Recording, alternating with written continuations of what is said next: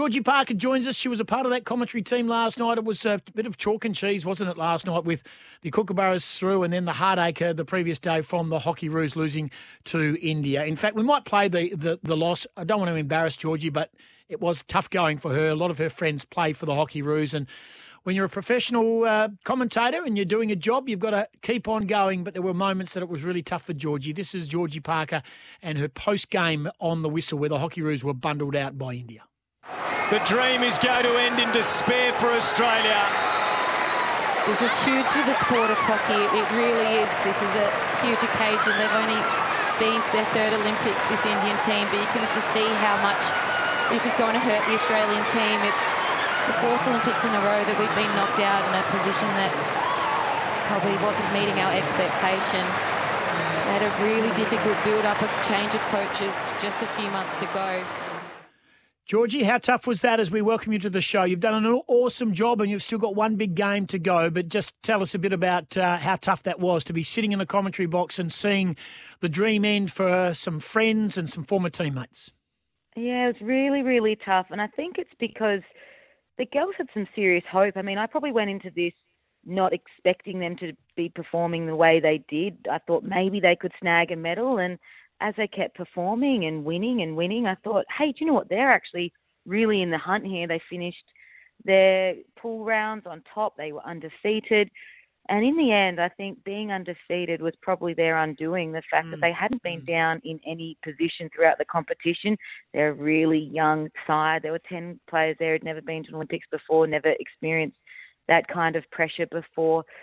So in the end, I think that the fact that they hadn't been challenged until that moment, you could see instantly when they went down 1 0 to India, their body language. I'd not seen that for the entire Olympics. So really disappointing. They probably were licking their lips, thinking we're we're playing India. India had only ever that was the fifth time India had ever beaten Australian women's mm. team. So a huge moment for India. Of course, I don't want to take away from them. They played the perfect match. They defended well. They moved the ball really well, and it's actually going to be absolutely enormous for this sport. There will be hundreds of millions of people watching this in India, this final semi-final tomorrow tonight. Sorry in India. It's going to be absolutely huge for the sport itself, but it, the heartbreak is going to be there for these these women who have spent five years going to this Olympics. And like I said, it's been a really tough build up for this team. There's a new coach just four months ago. Um, so a complete changeover of coaching and managerial staff. So a tough little moment for them. And but from the devastation from that, you go forward 24 hours, and then suddenly you know, the boys are heading into a gold medal match for the first time since 2004. So um, it's a bit bittersweet for me as a, a hockey Australian fan at the moment. That is for sure, Goss. Thanks to your Australian made flooring specialist, Harvey Norman Bunbury, a carpet and flooring on Sandridge Road, Bunbury. We're chatting with Georgie Parker, of course, big part of our SEN family here in WA and a part of the Seven commentary team and has done a remarkable job. We're incredibly proud of what she's done. Uh, TJ Wickham, I, have told this story several times. TJ Wickham was in the studio uh, just over a month ago. I think it might have been six weeks ago, and we talked about going, and he was confident of going. He didn't know whether he's going, mm. but he was confident. He didn't get picked originally. Then they added some couple of players. He's gone across there. He's uh, scoring. Uh, uh, yeah, he's uh, he's been amazing. Anyway, he, he we got him on the show a couple of days ago. Again, we interviewed him from Tokyo, and he dropped the magic word. He dropped the the f bomb on air. Uh, no oh, delay. No. Yeah, I know. anyway, he apologised and uh, apologised to the listeners and apologised to us after it had gone to air. And I said, mate, you're excused. It's Australian. It's what we do. It wasn't done in a in a nasty way or an aggressive way. It was done in a passionate way. All you have to do now is seek redemption by getting through to the gold medal game. And he messaged me last night. He messaged me last night. He said, "Done. We're into the gold medal game." But I tell you what, they really look like they are good enough to win the gold. I think so. It's going to be one versus two. So Kookaburra is world number one, and Belgium world number two, so you couldn't write it better in terms of no. how it's ending. It's like a Djokovic and Federer kind of situation. it's it's so exciting. Now Belgium, they were my team to beat going into this. They are so dangerous. They've had Alex Hendrickx, he scored 13 goals for this tournament already, scored a hat trick in a semi final. So they will be wanting to not give away any short corners. It's going to be an absolute hugely exciting match. It should be really high scoring, very, very skillful. You know, I was getting messages. It was on primetime TV yesterday. They bumped the athletics onto Seven Mate and put it on Channel Seven. They put mm. Bruce McAvaney to Seven Mate so the entire country could watch the kookaburras. And I was getting messages from people who don't really watch the sport, and they just go, "Was that the best goal you've ever seen?" I take back everything I've ever said about hockey. So it's so exciting that the world can just see just how skillful it is, just how fast it is, how exciting it is. And tomorrow night at 8 o'clock on Channel 7, you're going to be seeing the two best teams of hockey play for the most special piece of jewellery that these guys will ever own. So it is going to be such a good match, and I'm really looking forward to it. Um, you know, Kookaburras yesterday probably didn't play the great match. Germany had a, had a lot of opportunities, mm. a lot of attack, um, and the guys just defended, defended, defended. Um, I don't think they'll be able to get away with that tomorrow, but I think they've got a few things stashed away that, you know, hoping that they'd get to this match, thinking that it was going to be against Belgium as well. So it's going to be a really, really good match. Keep an eye on Tim Brand. He has been outstanding the entire Olympics.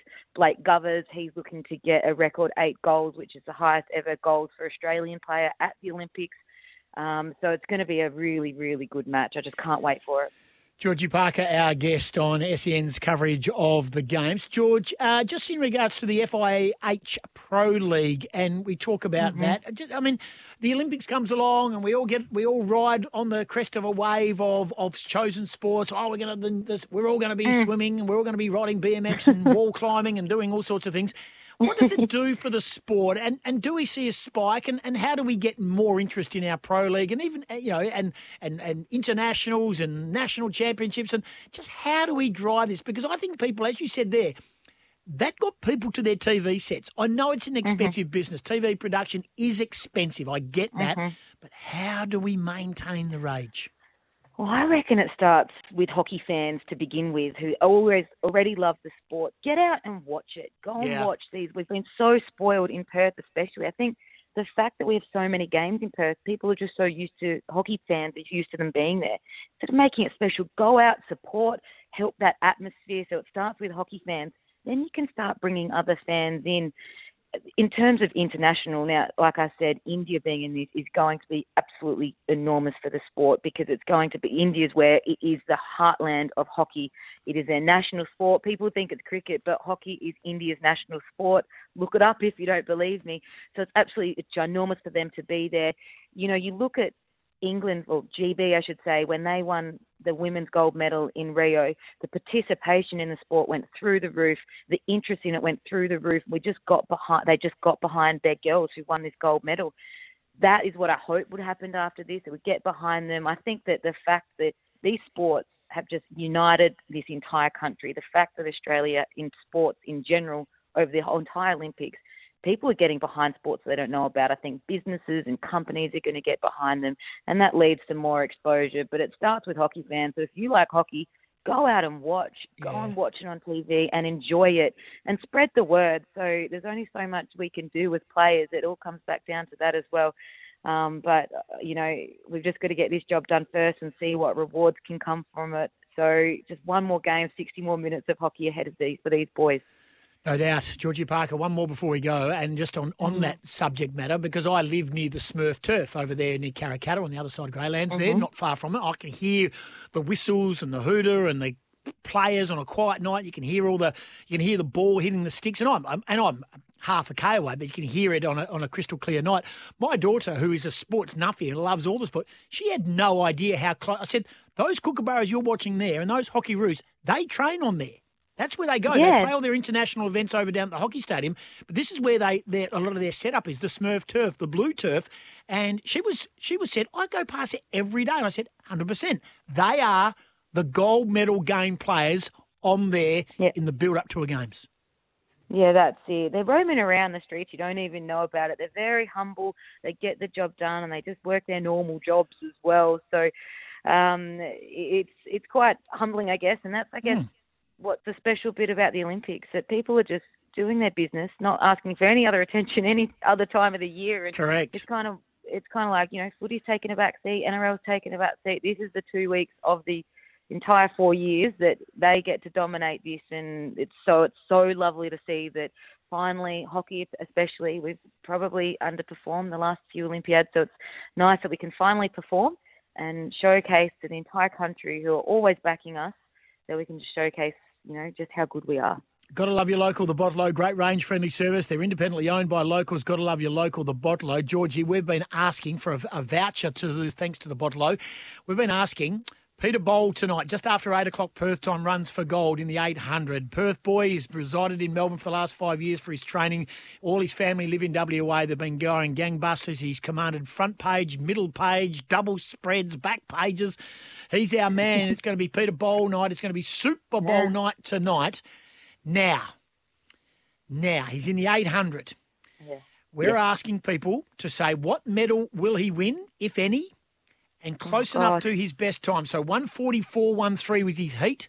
144.11. We have been inundated with texts from people saying silver, bronze. Some people have said gold. Fourth and fifth seems to be common. I think that's just a, we're all walking carefully. We don't want to put the moz on yeah. him too much. but, Georgie, I need you to give your prediction for Peter Bol tonight. So his semi time of 144.11. Can he better that? That is the game changer. That is the tiebreaker. If you can't get the medal position, we go to the yep. times. What are you suggesting, All Georgie? Right. Well, I think he's going to break 144. Let's go with 143. Yep. 143.8. 1 8? 2.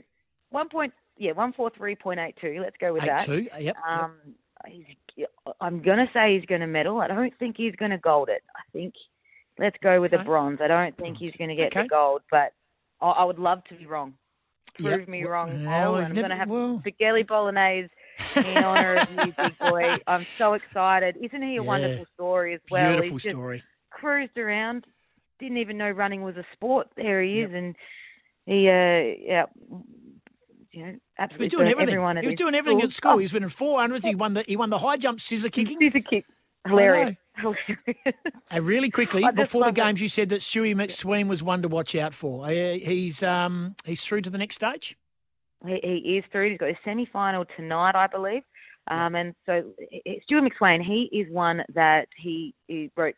He's the fastest guy to run the mile this year, so he is well on track to be winning a 1500 meter medal. Um, I think he struggled a little bit, not struggled in his heat. He just did what he needed to do in his heat, and he said that he didn't need to do any more than that. That's all you need to do.